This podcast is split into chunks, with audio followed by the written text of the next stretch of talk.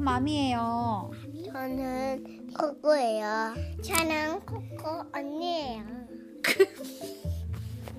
자, 오늘은 어린 왕자라는 책을 읽어볼 거예요.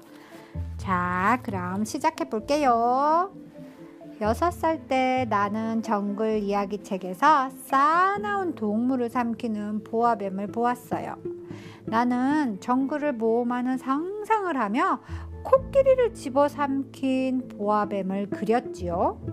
어른들에게 보여주며 무섭지 않냐고 물었더니 코자 모자 모자가 왜 무섭니? 하는 것이었어요.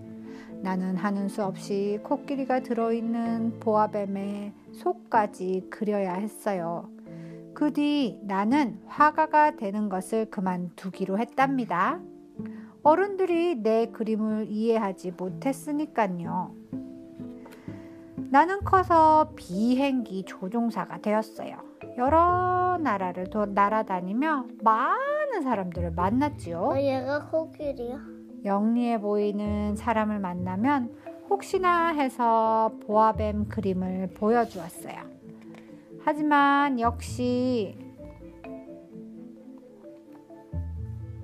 모자네 모자네 하는 대답뿐이었지요. 어느 날 내 비행기가 사막에서 고장을 일으켰어요. 잠 엄마 나도 언제 여기 가고 싶다. 사막에? 오. 잠깐 잠이 들었는데 문득 사람의 목소리가 들렸어요. 양 하나 글 주세요. 양 한 마리만 그려주세요. 눈을 떠보니 황금빛 머리에 아이가 서 있지 뭐예요? 나는 놀란 가슴을 진정시키며 물었어요.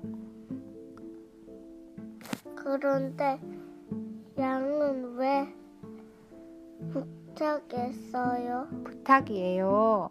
어떡해요?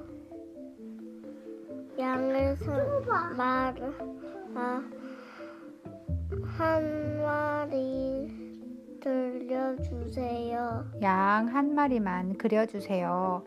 나는 그때까지 양을 그려본 적이 없었어요. 그래서 속이 안 보이는 보아뱀을 그려주었지요. 아니에요. 코끼리를 집어삼킨 보아뱀은 싫어요.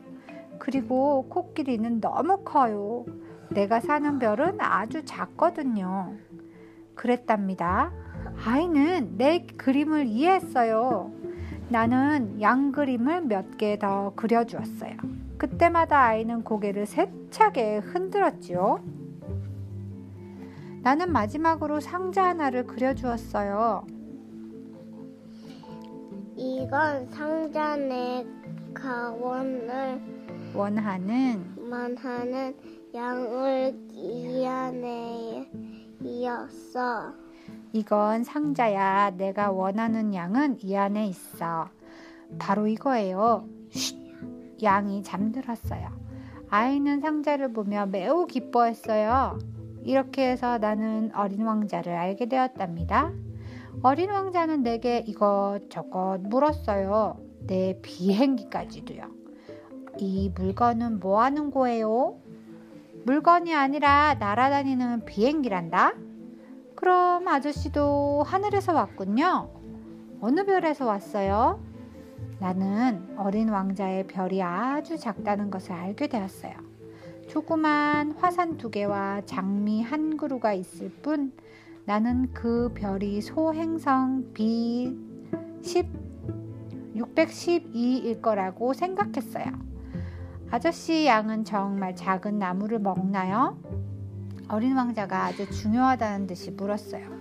그럼 와 정말 잘 됐다. 그럼 바오밥 나무도 먹겠네. 어린 왕자의 별에는 바오밥 나무에 씨앗이 많았어요.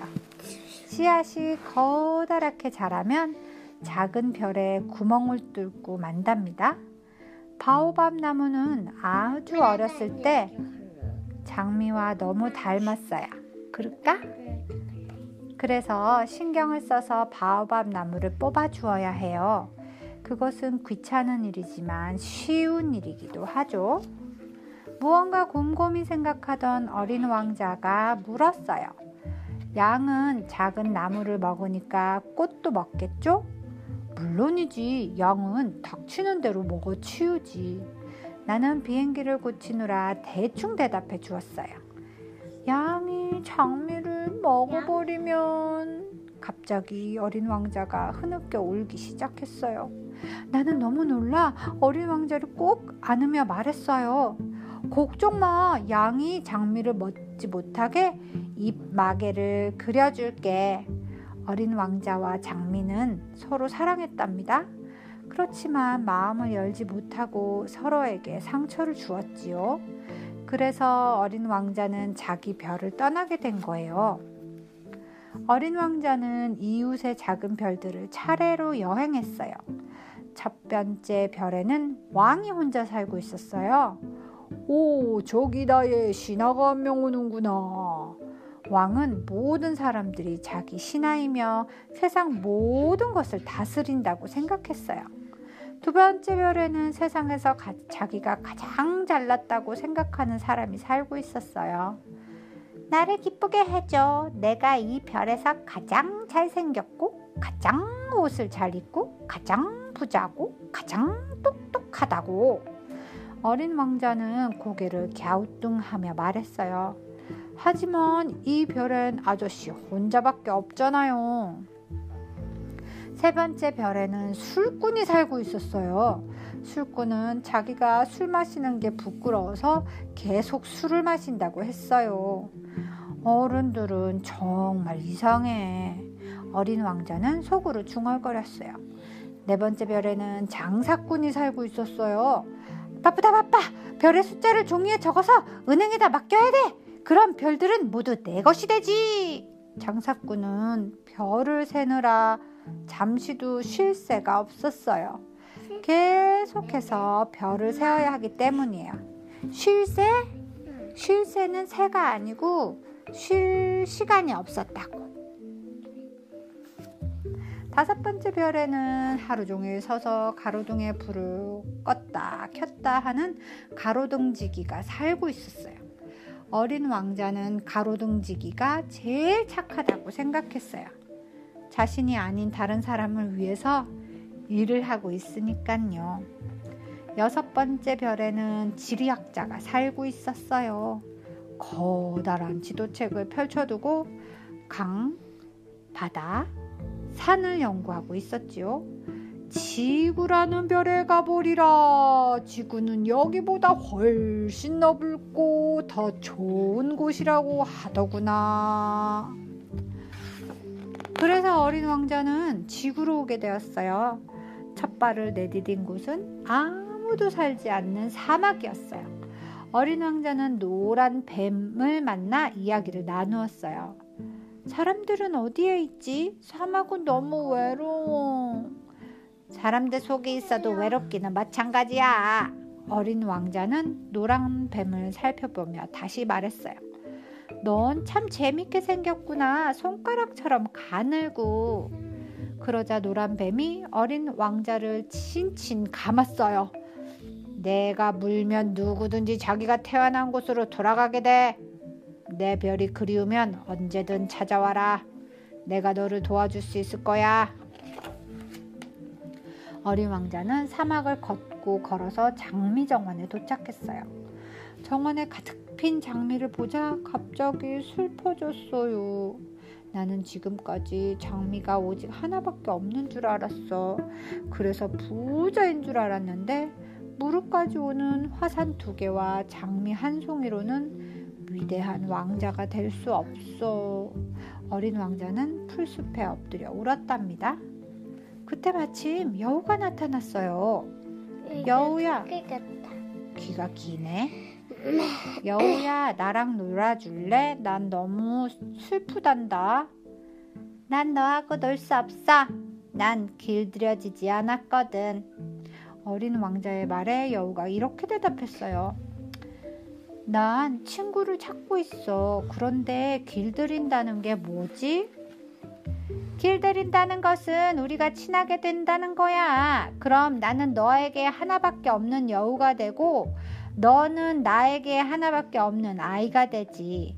친구를 갖고 싶다면 나를 길들여줘. 여우의 말에 어린 왕자가 다시 물었어요. 어떻게 해야 되는데? 먼저 참을성 있어야 해. 천천히 서로에게 다가가는 거지. 어린 왕자는 여우를 길들여서 서로 좋은 친구가 되었어요. 어느 날 여우가 말했어요. 이 세상에 장미는 많지만 너에게 소중한 꽃은 하나밖에 없단다. 가장 중요한 것은 눈으로 볼 수 없어. 마음으로만 볼 수 있지. 어린 왕자는 여우의 말을 깊이 새기며 다시 길을 떠났어요. 이렇게 해서 어린 왕자의 이야기는 끝이 났어요. 비행기가 고장난 지 8일째가 되었을 때입니다. 나는 드디어 고장난 비행기를 고치고 어린 왕자에게 달려갔어요. 어린 왕자는 돌담에 앉아서 누군가에게 말을 하고 있었지요. 내 독은 좋은 거니? 날 아프게 하지 않을 자신 있지? 나는 가슴이 두근거려 멈춰 섰어요. 그럼 이제 가봐. 어린 왕자의 말에 단밑을 내려다보고는 깜짝 놀랐어요.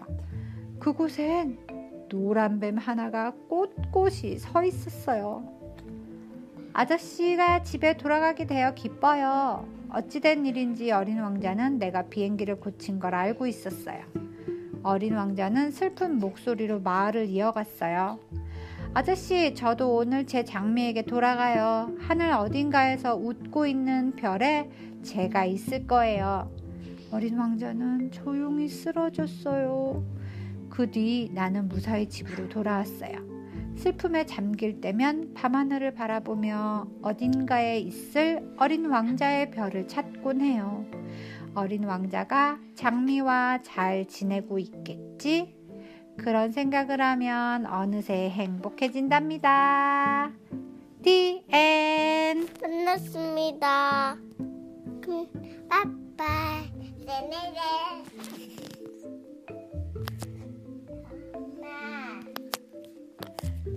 노래 찾을래.